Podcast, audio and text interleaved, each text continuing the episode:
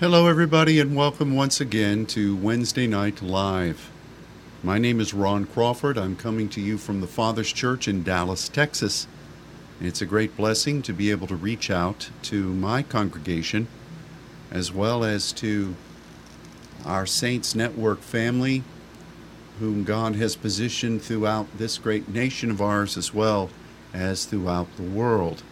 Greetings to everyone, and may God bless you in uh, whatever uh, whatever measure you really need a touch from Him today.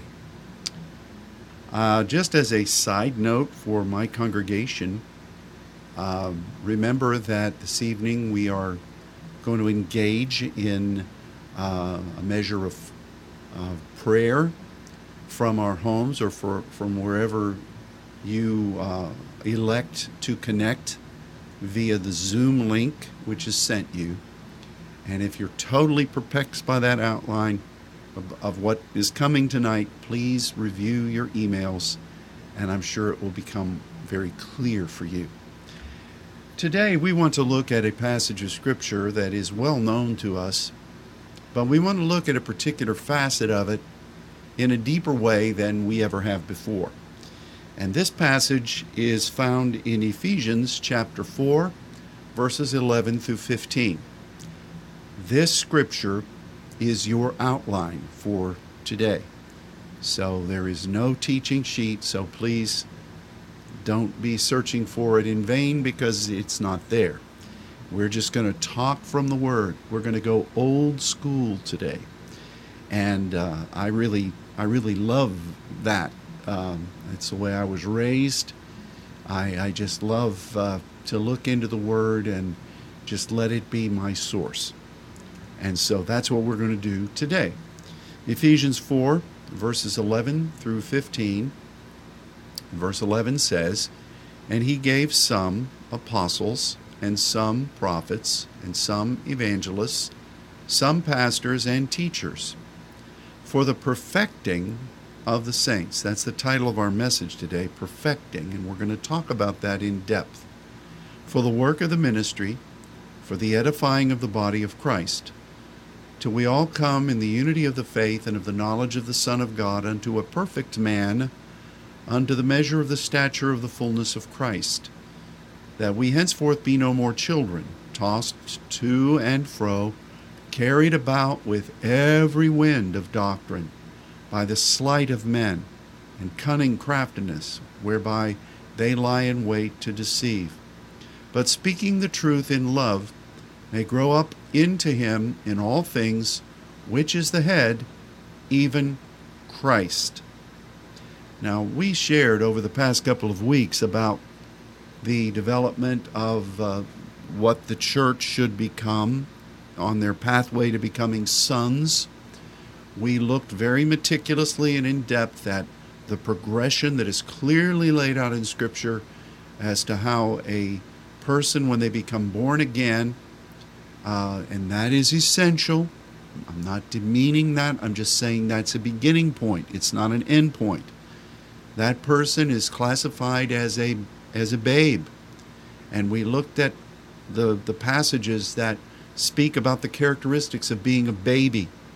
And then we also looked at the progression that is clearly outlined in the Word of how we are to grow and to develop, taking responsibility for what God has given us individually and in the place where He's called us to serve.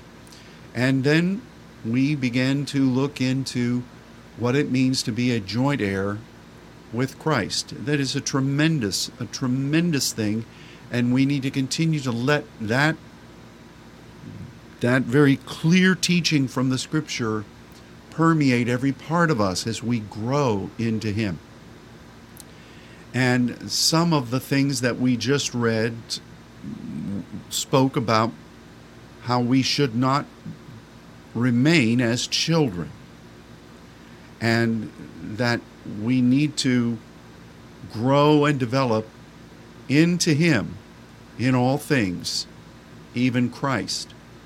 I don't need to reteach that. If you perhaps did not hear those teachings, they are readily available for you on this website. They're You can look at the progression on Spotify. You can look at it um, and and go into the archives and hear those teachings. So today, the Lord really highlighted this 12th verse to me. And it's right on the heels of the fivefold offices being uh, spoken of. And we have done a lot of teaching over the years concerning what these five entail the characteristic definition of them through the scripture, how they work together, what each of them means. And largely, we have delineated that some people uh, minister in one of these amazing gift uh, dispensations, some in all five, some in uh, various dimensions of each. But the thing we highlighted was that whenever you see a five in Scripture, uh, whether it's from the Old Testament or into the New, you recognize that it is characteristic of the thought process of God. God makes his statements and his promises in fives. And this is really the, um, the defining measure of what the mind of Christ is whenever God is wanting to do something, whenever He is wanting to, to detail a specific word to you, it's, it's going to, in one way or another, be in a fivefold measure. It's based off the pastoral inclination, which involves prayer. It involves submitting yourself to the Lord. It involves submitting your gifts to the Lord. It's, it involves surrendering yourself to the timing of God. And from that measure of commune and identity as His church, God then begins to give you clarity, and the teacher gift comes about. And uh, there, there are measures, uh, uh, the evangelistic capacity where things are coming onto line. Uh, you are you're hungry in the passion of the Lord to move forward. Uh, it is it is a great impulse of the Spirit and the prophetic will begin to keynote specific things from what we just said that are of utmost importance at this time. And from that, usually one major uh, one major target of the spirit of the Lord begins to emerge from his throne and that's the apostolic target the, the apostle that mindset is the post coming from what is God saying? What is God wanting to do? And for some reason, this gets really confusing to people, and I really don't understand it because we apply this in every other part of our life. We really do. Who, what, when, where, and how. I mean, we, we've studied that from the time we were kids and we, we get our mind set on something. It emerges out of who we are, the setting we're in. We begin to study about that. We begin to learn about what it is we want to do. We have pangs of impulse toward getting it done, and that drives us to greater measures of discovery. Then we begin to deduce how we're going to do this. And we always keep our mind on the target or the thing we want to do, the thing that we just have to have. You live that. And here in, in the perfected form, the divine form, is, is, the, is the onus of that kind of thought. So this should not be confusing to anybody, unless you just want to make it confusing. This, this is not just, this is the mind, but it's also the, the things that God puts in place in people through his giftings, through his callings, to accomplish his mind. And it's wonderful. So, after you see this fivefold enunciation, verse 12 says, For the perfecting of the saints. That's the first thing that is said. We recognize, we call ourselves the Saints Network. We've recognized what saints or hagios means and the derivations of that mean in the New Testament. It really is a variation of an Old Testament word. And um, I'm not going to recreate this teaching because you saints should know this. It is a devotion to what God has ordained to do. It is a commitment to what His foundational purpose is. Very much aligned with Abba prayer, very much aligned with the, with the compulsion of agape love. But uh, the, the Hagios is, is a, a strong commitment to what God has ordained to do from the foundation of the world. This is how we pray before the throne. This is why the angels say this word, holy, holy, holy, because they too are committed to doing this. The saints are in the church, they are a part of the church. The Apostle Paul and other writers in the New Testament under the anointing of the Spirit clearly delineate the saints as being within and a part of the general church. They are distinct. Uh, they're a distinct group. To me, I believe they're like a special forces unit that should be in the church. Another group that is clearly delineated in, in the midst of the church is the, the spiritual ones or the pneumatikos, those who have teaching capacities, who grasp the deeper things of the word and insist upon them being applied. That should be there. The prophetic voice should be there. The Apostle Paul wrote to the Corinthians and says, I am giving you words, and if there's any spiritual or prophet among you, let them attest that what I'm saying is true. Sadly, though, these terms and these qualities have been blurred over the years. I remember being in seminary, in uh, the premier seminary of a major Pentecostal movement where I earned my master's degree. And I remember hearing this, uh, a respected teacher, and I don't mean to cast aspersions on him at all, but he was trying to define what the spiritual ones were. And he just said that these, we don't really know what they are. Uh, they're just people who really are faithful. Well, I'm sure they're faithful. I even read his books, and I read other books from this, uh, from Pentecost uh, scholars, and even amongst the Baptists. Nobody, nobody was saying what the pneumatikos really is. And if you just look at what it is, it's somebody who's a specialist in the deeper things of the Spirit. That's what the word means. But it's largely moot within the church, and that's a shame because it's everywhere in the Word. Same is with these saints. Now, some would say, well, you know, I don't I don't like that. It's putting division within the church. It's putting one group over another group. It's uh, it's a source of pride. Well, it could be. But then again, in every other walk of life, if you don't have somebody that's pressing toward things that are not known to create and to uh, introduce improvements in society.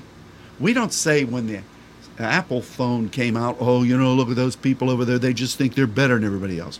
We say, well, thank God for this. I mean, uh, this has revolutionized life. That can be used in a bad way, but it, it's done that. I heard this past week of an amazing breakthrough medically where they had done a test study of a drug specifically to treat a specified point of cancer. And in, in every case, it seemed to bring a cure. That's amazing. That's amazing. But we don't say, oh, those people that study that. I mean, who do they think? They think they're better than other doctors. You know, we should just go back. You know, my grandpappy believed in leeches and bleeding people out and was good enough for him. It's good enough for me. We don't say that. We have to have the best and the newest. But when it comes to the church, we sit back on our laurels and we say, well, you know, it's good enough for grandma. It's good enough for me. Tried and true.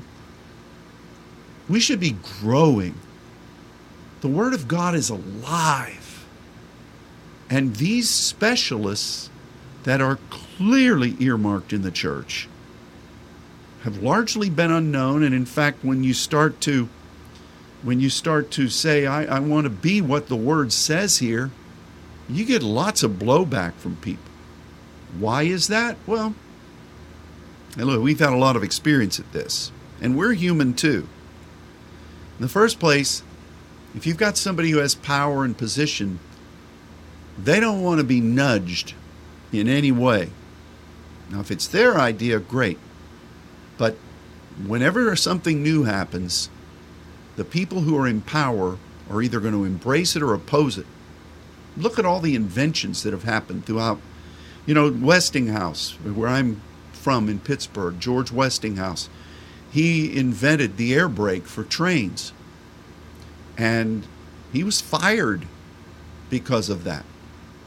And then he went on to develop it on his, it was the best thing that could happen to him. He also went toe to toe with Edison on electrical current and he basically put forward uh, how our modern cities are uh, accessing electric. And uh, Edison didn't like the way he wanted to do it. Tesla started working with Westinghouse, and they brought it about. Um, Westinghouse is also known now for building nuclear reactors around the world. Um, somebody's got to press the envelope. And we should not balk at that. But yet, when you start talking about these things that are in the Word, listen, I can give you testimonies, which I won't, concerning the, the hellacious way we were treated by brethren. And when, when I would talk from the scriptures, they'd look at me like a cow that was staring at a new gate. And I'm not saying I'm better than anybody else. I'm just saying that the Word of God should be our proof text. And if there's something in the word, whether you are you feel the inclination to move forward into that particular move, we're not saying do away with the general church. There's clearly lines of delineation. But we're saying let the saints be saints. Let the pneumatikos be pneumatikos. Let the prophets be the prophets. Let the, the apostles be the, the apostles. There's been such a blur on the definition of what an apostle is. You know, when I was in these same schools, we were told that there is no such thing as an apostle anymore. The closest we have is a missionary. Well, that is, is as Harry Truman would call it, that's baloney. Harry Truman would probably have other words to describe it. And uh, I remember one time reading in his uh, journals about he was speaking to a women's group, President Harry Truman, and he kept talking about uh, how that uh, things that would oppose a certain policy he was bringing was just manure. M A N U R E. You can look that word up, Luke. And some older lady leaned over to Bess Truman and his Harry Truman's wife and said, "You know what? I love your husband, but I really wish he'd stop using that term manure." And Miss Truman leaned over to her and she said, "Well, you know what? I suggested that word. It's a lot cleaner than the word he was using. You know, and I I think I think that that is, uh, you know, you've got to call a spade a spade, and if you if you just dodge and ignore things, then there's you leave room for the enemy to create false narratives, and so today Everybody seems to be an apostle. You can't swing a, a wet towel without hitting one. And they think that it's just somebody that's got the, the anointment or somebody that can gather a large group of people. That's not an indication of an apostle. Look at the scripture. You read about what Paul said an apostle is. And his first sign is patience. And he, he, he talks about the price he has to pay for being a pioneer um, well, anyway, I went off on a tangent. But here in verse 12 of Ephesians 4, we read about the perfecting of the saints. Now, what does that mean? Why is that right at the beginning, following this description of the release of the fivefold? Well, we just talked about what the saints were. What does it mean to say that the first thing that this fivefold uh, r- revelation and didomai, gift from God. Why is this at the beginning? Because, first of all, this work has to begin in the saints. And secondly, because they have faithfully worked it through with God and overcome in it, they can then release the uh, the the fruits of that labor and then make disciples who will also partner before the throne in extrapolating from that. So, this term perfecting, we're just we're just going to have a little definition speech here. So you may want to get your pencil, pen out, and um, you may want to if you type your notes, you may just want to do this because I'm going to talk about things we've never talked about here regarding perfecting. Now, don't be like some people. Did you? Don't you hate it sometimes where you're just clearly saying, "Okay, this is what we're going to do. We're going to do this, and we're going to do this, and we're going to," and people are just looking at you. And then after you've said it all, they say, "Okay, now what is it that you want to do?" And you think, "Why weren't you writing this down as I was saying it?" So here we go. This is the word katartismos, and it means to complete or to fully furnish something. This particular derivation is only used here. Now, this word comes from a root, very clearly, everybody agrees, from the word aro, A R O, Alpha Rho Omega. And it means to fit together or to prepare something. And I'm going to tell you some things about how this word was used in the earliest understandings in the Greek language when the people then, before the scriptures were written, used this word. Okay? Because the Spirit is the author of Ephesians, and this word being used is a carefully selected word. So, this word in the days of Homer, uh, not Simpson or Homer and Jethro, indicate what something is properly fitted or suitable, right, or perfect in its place. There was also a, a verb that flowed out of this that meant to make something even or to fit properly, to complete something, or to finish a work. In another way, it was used to put things in order or to restore peace or to restore something so that it was in flawless working order. In some of the writers, then, in the early Greek writings, they would talk about something being made ready or to be furnished.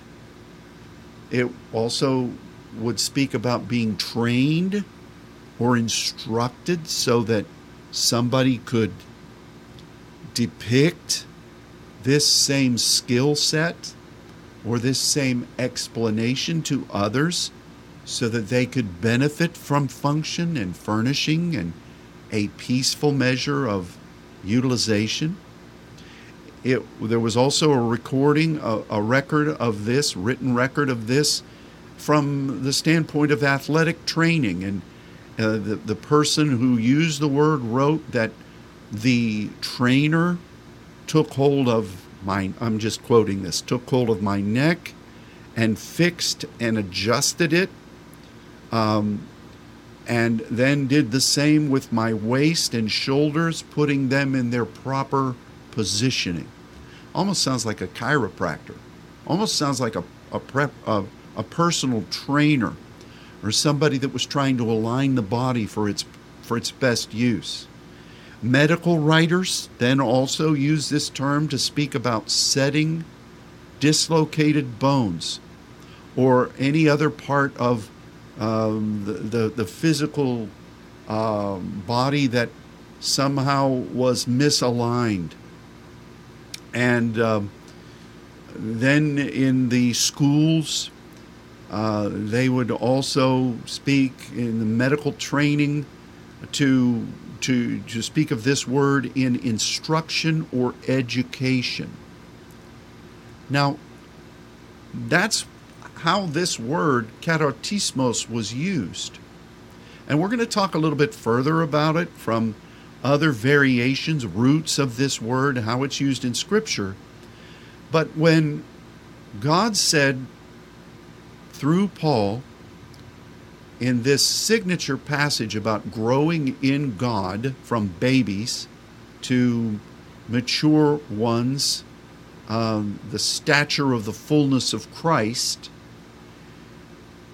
he says that the fivefold is going to come and be utilized in the saints. So let's put some of these, let's just say it in our words. Let's just put this definition together. This fivefold mindset, this fivefold understanding, these fivefold gifts, this fivefold grasp of how God speaks a thing and what He wants to do is first going to work on the saints those people who are partnering with the angelic to bring about things that God Almighty has ordained from the foundation of the world that currently are dislocated or misaligned or misunderstood, not properly fitted, not functioning in a way that brings peace or victory. Um, these saints are going to have this done in themselves. They're going to be trained, they're going to be instructed, they're going to be adjusted and refined, they're going to be furnished, they're going to be put in order, they're going to be made suitable for the Master's purpose so that they can then demonstrate, they can impart, and they can train and make disciples.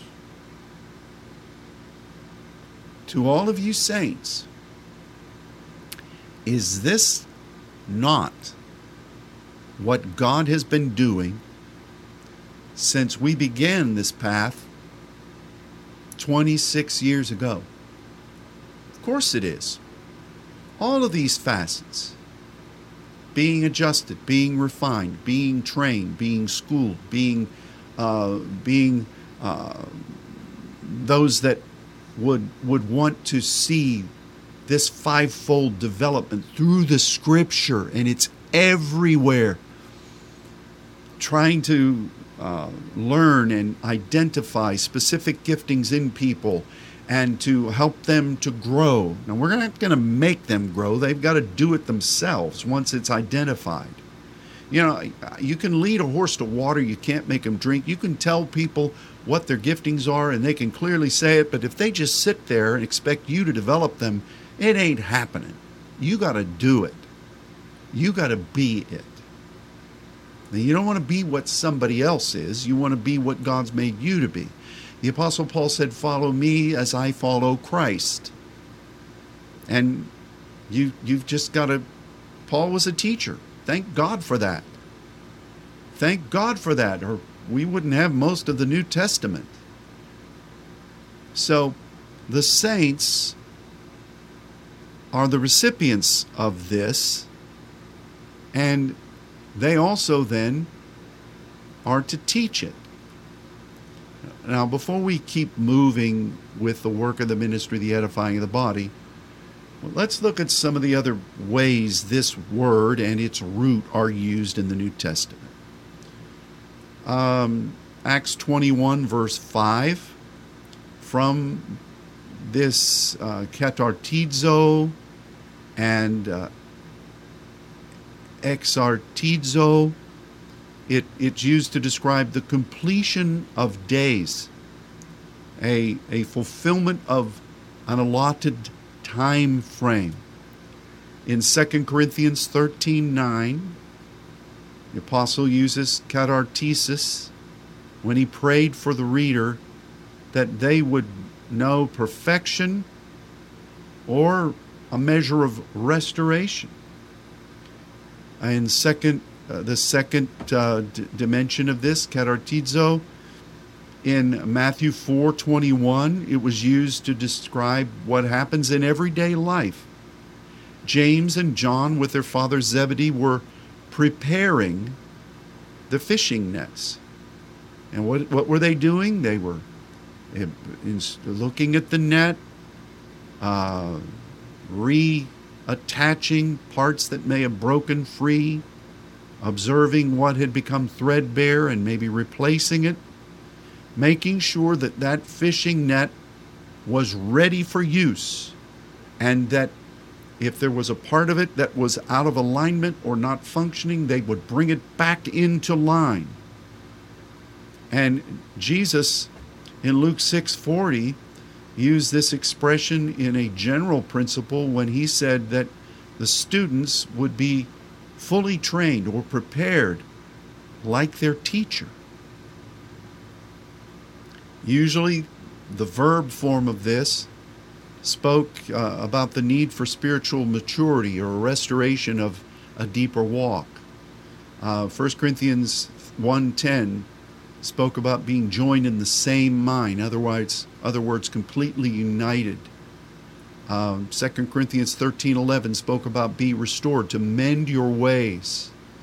Uh, Galatians 6.1, uh, the pneumatikos goes and restores one that has failed. 1 Thessalonians 3:10 Paul wrote to the church and he spoke about wanting to complete what was lacking in their faith. Hebrews 13:21 May God equip you or make you complete. Um, and even in 1 Peter 5:10 the reader would go through was said by Peter to be experiencing a period of suffering but God at the end of it victoriously will himself restore, support, strengthen, establish. You've got your Bible program. You can look these up. If you weren't writing them down, you can go back and archive, listen to me twice as fast, and they're there. But it's easy to study this, saints. It is clear that the words in this group were appropriated by the New Testament writers, especially Paul to express concepts related to Christian growth, whether in the context of problems that needed to be remedied or in connection with training for service or more generally to encourage spiritual maturity. Now, I, that last paragraph I just said was directly out of the New International Dictionary of Theological Exegesis. I don't think those boys are spiritually, I, I don't really know them, they may, I, I, think they just may be uh, etymological eggheads. I don't know if they're spirit filled. But if they wrote that and we know what it's, what it, where it's being applied, even these deep scholars of the etymology of words knows that's what it means. And the final scripture we want to look at before we go back to Ephesians is 2 Timothy 3 uh, where it speaks about the Word of God. All Scripture, verses 16 and 17, is given by inspiration of God and is profitable for doctrine, for reproof, for correction, for instruction in righteousness, that the man or the servant of God may be perfect. There's that derivation of the root. This is artios from arrow, and this is the essential thing of what we've been talking about. Thoroughly furnished unto all good works. You see, so this, the perfecting of the saints, is something that we must see because it really denotes the work of the saints. It, it denotes what God has been doing in us. And how's He been doing it? we how what has been our pathway you've lived it together with me we've not found this written in some wind of doctrine book from somebody and we say oh this is the latest greatest thing we've got to do it bible says warns us children do that they're blown about by every wind of doctrine And, you know, people who write books, oh, I'm not faulting anybody, but it's, it's moneymaker. Uh, I remember I've told this story. My brother Paul Harrison and I were meeting with a phenomenal prophet. We're so thankful for his ministry. Uh, Bill, Bishop Bill Hamon from Christian International. We were sitting there with him, an appointment that God graciously arranged for us. We just wanted to meet him, and he was having his lunch. It was at a conference, and he was talking to us. And of course, if you know Bishop Hamon, he was prophesying, and eh, we were trying to remember all the things he was saying as he was eating his red beans and rice. It was really a, a, a really wonderful memory. But across the room, there were some very significant people who were well known throughout Christianity, and they were meeting with a publisher. And the publisher was saying to them now this is what we have deduced is the is the thing that that that most of our readership are going after right now. And this is exactly what they were saying. And uh, we believe that this is where the sales are going to be coming from. We've got we've projected this. So we're encouraging you to write about these topics. I was listening to bishop Hamon, and in the midst of him taking a bite, I could hear this going on. And I'm not trying to be critical, but what I'm saying is that there's, even if it's a good teaching, a lot of it is put forward because that's what's happening. That's that's where people are what clamoring for. It's the in thing. So get with it. We haven't done any of that. How have we done it? You know. We've been on our face praying. We've been trying to hear what the Spirit is saying, and then God guided us into truths in His Word, and we studied. And we saw in the Word principles and, and wonderful uh, measures of the meat from the Spirit of God that's in the Word that we'd not seen before.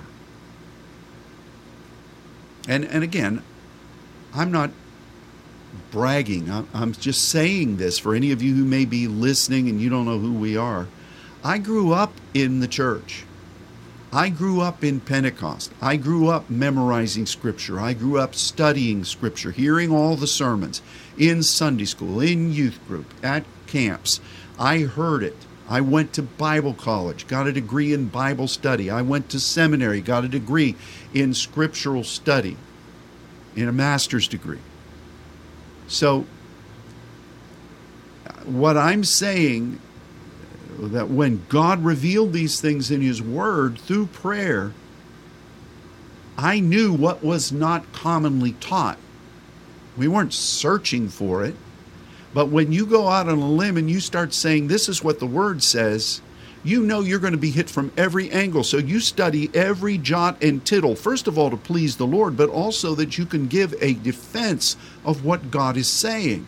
What do you think Paul did when he went into cities and he met in the synagogues and he went toe to toe with people about the law and about Christ? You've got to you've got to study to show yourself approved, a workman needing not to be ashamed, rightly dividing the word of truth. So, this is how God revealed things. It was through the doing in intercession and obedience, and then studying, and then teaching from the Word. And then we would teach this. This is what we teach when God opens doors throughout the world. We're to make disciples of this. Intercession is the core. Finding your identity before the throne of God is essential. But this perfecting of the saints has been built upon prayer and the Word, which, if I remember my scripture, when there was a dissension among the Hebraic and the uh, Jewish widows, Peter stood up with John and said, You know what? I'm going to appoint people that are committed to this mission and they're going to deal with this we're going to devote ourselves to prayer and to the Word. In most churches, prayer means getting a bunch of requests or building a prayer chain and just peppering God with with needs. I understand the need to agree with people for their needs. But prayer, the first and foremost measure of prayer should be you submitting yourself to God to His service. And that's where praying in the Spirit, praying in diversities of tongues, where you're speaking directly to God, your spirit is praying, where you're praying mysteries, which is all what the scripture says, that is the onus of our service. And through that, then, interpretation is granted, and uh, you learn a lot about what God is wanting to do through intercession and through obedience. This is the work of the saints. Now, when you have this perfecting of the saints, both in the person, through the person, and from the person to others, for the purpose of recruitment and training. It's for the work of the ministry. It's working to cause the ministry that God wants to begin to be done. The full counsel of the Word of God. And so that the body of Christ can be built up, oikodome, that what God ordained, the structure, the architectural structure, what God wanted from the foundation of the world of which we're part, that we would find our place and represent what the anointed Son, Christ, is, because you are that. Christian is Christ like. So, when God gives His mind and He gives these amazing identities and He lets us understand things from a fivefold perspective, the saints are immediately going to be you know, you can't teach something that you've not done. You can try, but it's not going to do much. If you've not overcome and you can't explain what you're talking about, you have no business teaching it. So the saints have to learn it, they have to do it, and then they have to pattern it, and they have to teach it. And all of this understanding that we have gone through, that put some of you asleep while we were doing it, is exactly what the Spirit says perfecting is. And then we see it begin to function. And it's work. It ain't easy. It's not just coming in, laying hands on empty heads, blowing the shofar, do a little dance, wave a banner, and vamoose sell a couple of your books and go. It's work. I mean, it, it really is, but it's God's work. And then you're building up. You're seeing the structure of God, and He is the great husbandman. He is the one that's building, hopefully, if we do our job right, uh, the body of Christ. Yes, it's Him, it's not by works. You know what I'm saying. But if, if you're not working this work of perfecting at the direction of the Spirit, you see, God has His ways. If you will, He will. Draw near unto me, I will draw near unto you. Build the altar first, then the fire will fall. You know that. It's not by works, lest any man should boast, but it's through faith. And what is faith? Hearing instruction from God at His right hand and going forth and walking it out. Faith without works is dead. So when God gives you something to do, you're going to have to work. But it's not because of your work, but it happens due to your work. Do you understand that? Then Paul comes back in verse 13. He wants, the Spirit wants all of us to have a harmony or an agreement in how faith should work among us. What's functioning from the throne of God? How is God, the, the projects that He is delineating and authorizing?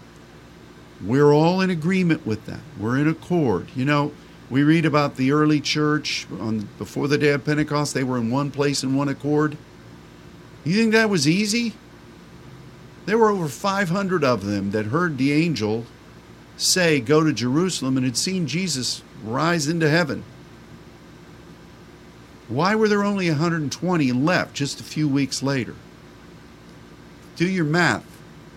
That's last that's t- less than 25%. And they were offering supplication and prayer. That's where their accord came from.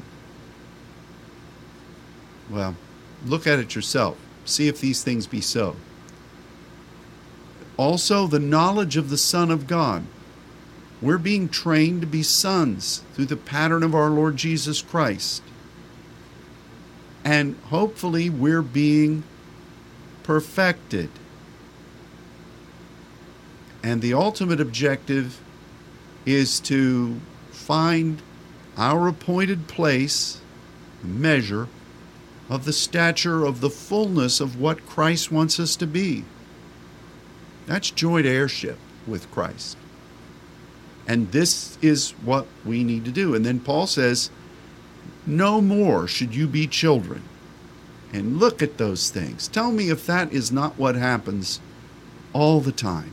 Tossed to and fro like a ship on the raging sea. Help me, help me. I'm about to lose everything. Carried about by every wind of doctrine, a lot of it by a sleight of man with cunning, craftiness, waiting to deceive. You know, my father, who had a lot of country wisdom, uh, he wasn't well educated, but I forget one time I came home and I I had something and I paid for, and my dad said, They seen you coming. That's an old phrase. Pastor Pam and uh, Pastor Haley from West Virginia, you'll know what that means. And that means, you know, somebody set up a trap for you and you fell right into it. I, I don't know. I mean, this is very clear for me, but we need to recognize that the main agenda for this teaching is to add a structural component of understanding to what we do as saints. This is the priority. Look, look at that. Why didn't God say something real flowery? And he gave some apostles and some prophets and some evangelists and some pastors and teachers to take care of all of you babies, to watch over you and to gently shepherd you on your path of life, waiting for that wonderful blessed hope where we'll all one day be with God, with loved ones who had gone before, walking the streets of gold in eternity, having all of our questions in life answered then as God is wiping away all tears. Why didn't he say that? That's what the church would like to say after they dismissed. You know, we don't really have any prophets anymore, we don't have any apostles anymore. Evangelists are okay. Pastors, we have to have that. Teachers, yeah, we can use them too, but those other ones, forget it. Improper definitions of what these terms are and uh, eliminating some of them because we think we have all the gospel. And here Paul says, through the Spirit, for the perfecting of the saints. Somebody's got to get into the, the nitty gritty and say, things aren't perfect. Things need to be arranged. Things need to be prepared. Things need to be properly fitted. Things aren't functioning.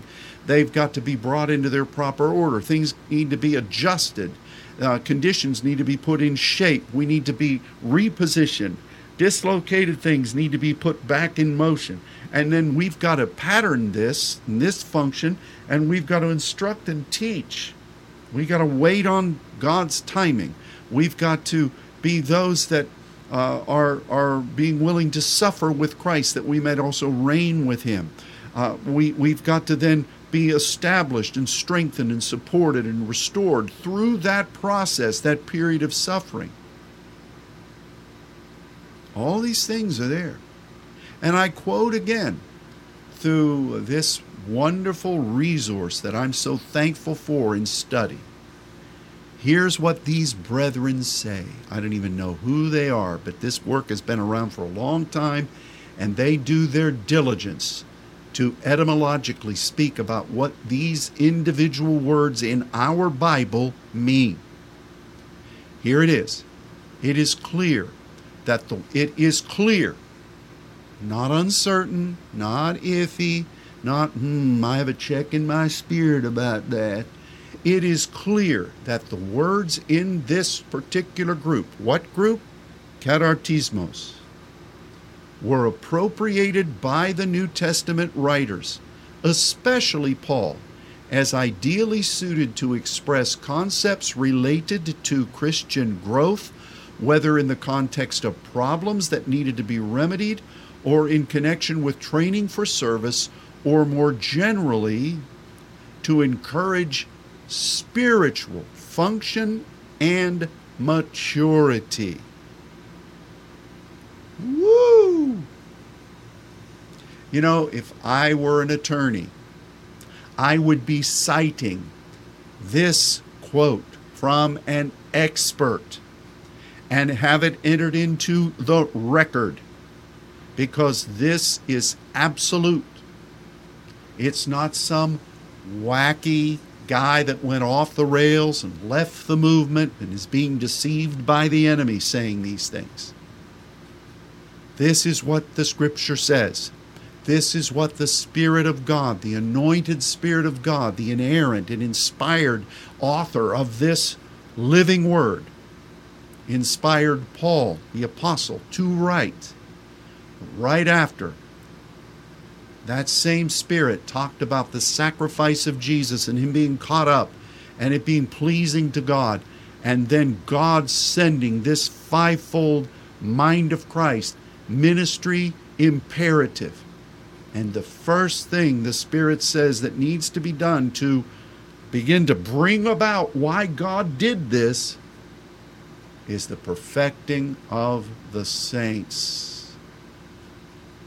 We got a big job to do, don't we, folks? I think that, you know, you do and then you teach. I think that God is saying this rhema to us right now. And for all of you saints, as I've read through these definitions and the way they were used uh, through, through the ancient Greek world and through the scripture, the only reason it really has the great meaning that it does to you is that you say, Yeah, God did that in me. He's still doing it in me. Yeah, I've seen this this restoration happen. I've seen it be happening in the study of the Word, in, in my own life and refinement, in the way that I prayed and served God as an intercessor. I've seen it happen in the spirit realm. I've seen it happen in uh, visions and dreams. I've seen it happen as we've taught thousands, and I don't use that term loosely, thousands of saints around the world and hundreds of pastors and teachers around the world. I've seen it happen. You've seen this happen. And the and because you have done this obediently under the tutelage of the Scripture, under the submission to the Spirit of God, decently and in order, you know that every one of these definitions is true because you've seen it happen.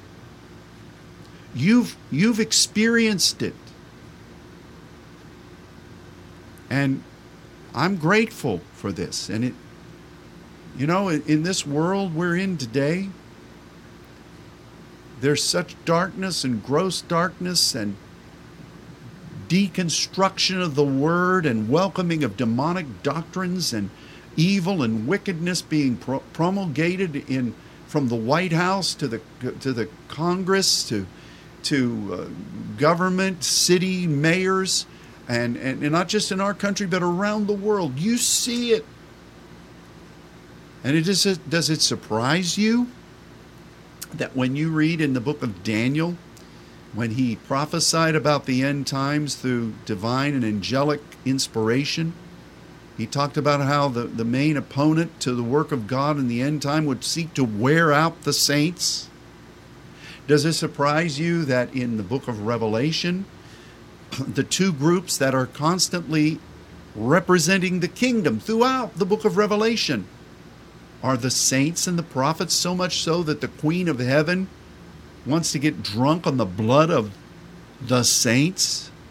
Does it surprise you that when Satan is released at the mandate of God after the millennial reign, after a thousand years, the very first thing Satan does, read it in the scripture, is he goes and he deceives people, and as the sand of the sea, people around the world will follow him and they come to surround the camp of the saints. Why? Because God entrusts the saints with this vital work. You're called to be saints. It is once delivered to you. You can either accept it or ignore it.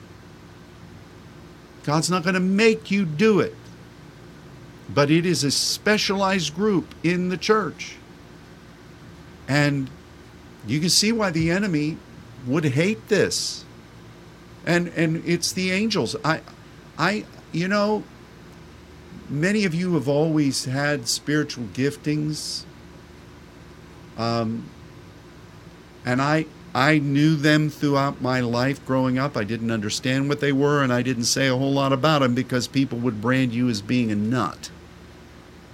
I had visions and dreams, and angels would appear, and I just never said anything about it because I knew it was from God. But there wasn't a vehicle for it in my church.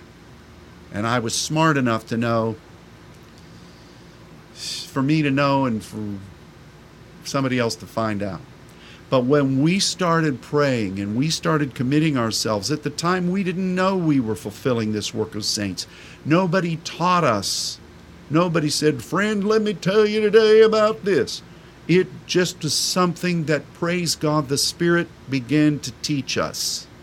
And we did, and then we understood. It doesn't surprise me that when we started this work as intercessors,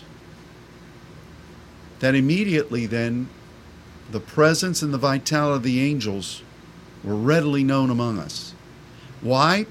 because they are called, read your Bible, to serve those that are the heirs of the kingdom. That's what they're called to do. They're serving the Father and they're serving alongside, but they're subservient to the ones that God gave Himself for. To which of the angels at any time did He say, Sit at my right hand? That's our privilege because Jesus won that privilege and we're grateful for it. This is. Uh, this is something that the angels cry. They, they say the word, holy, holy, holy, which is hagios. They're crying out the ministry that designates what God has called you to be, saints. And um, that's it. So, this is nothing that we didn't already know. It's a bolstering and a galvanizing of a of a of a definition from a, a, deeper way than we've said it. Thank God, as has always been the case. When God shows us something new, as long as we've been true to the Scripture, it never contradicts the Scripture. We don't. We, we don't. I wasn't looking at any of this and said, "Hmm, well, I see what this guy says. What's totally different than what we're doing in a word meaning thing? They're not giving their opinions. They're just talking about what the words mean." I better scrap that out of there. Or, boy, this says something totally different than what we've been doing. Hmm, maybe mum's the word on that. No. Everything we've said is directly out of four major um, lexicon works. And I'm grateful to study this. It, it enlivens my spirit, but it shines a light on what we've already been doing, and that's what makes it even more so much more meaningful. I understand it because we've lived it in the Word before God. So this is a bolstering, this is a galvanizing, it should be an encouragement. So we want to continue to do this for our Father, and we want to do it in a more efficient way, in a more um, in a more amenable way, a better way than we've been. You, you keep on being perfected. From glory to glory, you're changed. Or at least you're supposed to be. But this is God's Word. And it's a word for us today. So I know you, you probably want to go back and listen at least to this definition again. But it's very clear. We're on the right path, saints. I'm not saying it's easy, it's not. But nothing of worth ever is. You know, some people say, well, brother, God's gift to me is free. He did it all for me. Yeah, He did. When you were born again, you did nothing to deserve that except for the love of God, and you accepted it as a free gift. I readily admit that. But what happened then? Did you have to do anything? Or were you one of those people that just thought, I walk up the aisle, shake the hand of the pastor, I'm in. I don't have to do anything else. Once I was saved, I'm always saved. I can do anything, I can say anything, I don't have to do nothing. You one of those people? Or did you say, huh, now that I'm a Christian, I shouldn't really do this, shouldn't really do that. I need to study the Word, I need to be amongst God's people, I need to pray, I need to do good works for Him. Uh, yeah, and I really shouldn't be thinking these thoughts. Did that cost you anything? Which should. David said, I won't offer to God something that costs me nothing. So, yeah, it's free, but then it costs you. You die daily. You die on behalf of the testimony of the Lord. Well, I'm off into another message, and I'm way past time. I pray that this has been a, an edifying word for you. Certainly was for me. Saints, let's keep on being perfected. Saints, let's keep doing the work of perfecting as the Spirit guides us. And saints, let's keep patterning and training, making disciples. Because we're the first line of application of the mind of Christ and the fivefold offices. God bless you. Don't forget my congregation tonight, prayer, 6 o'clock. Check your email. Till next time, God bless you and goodbye.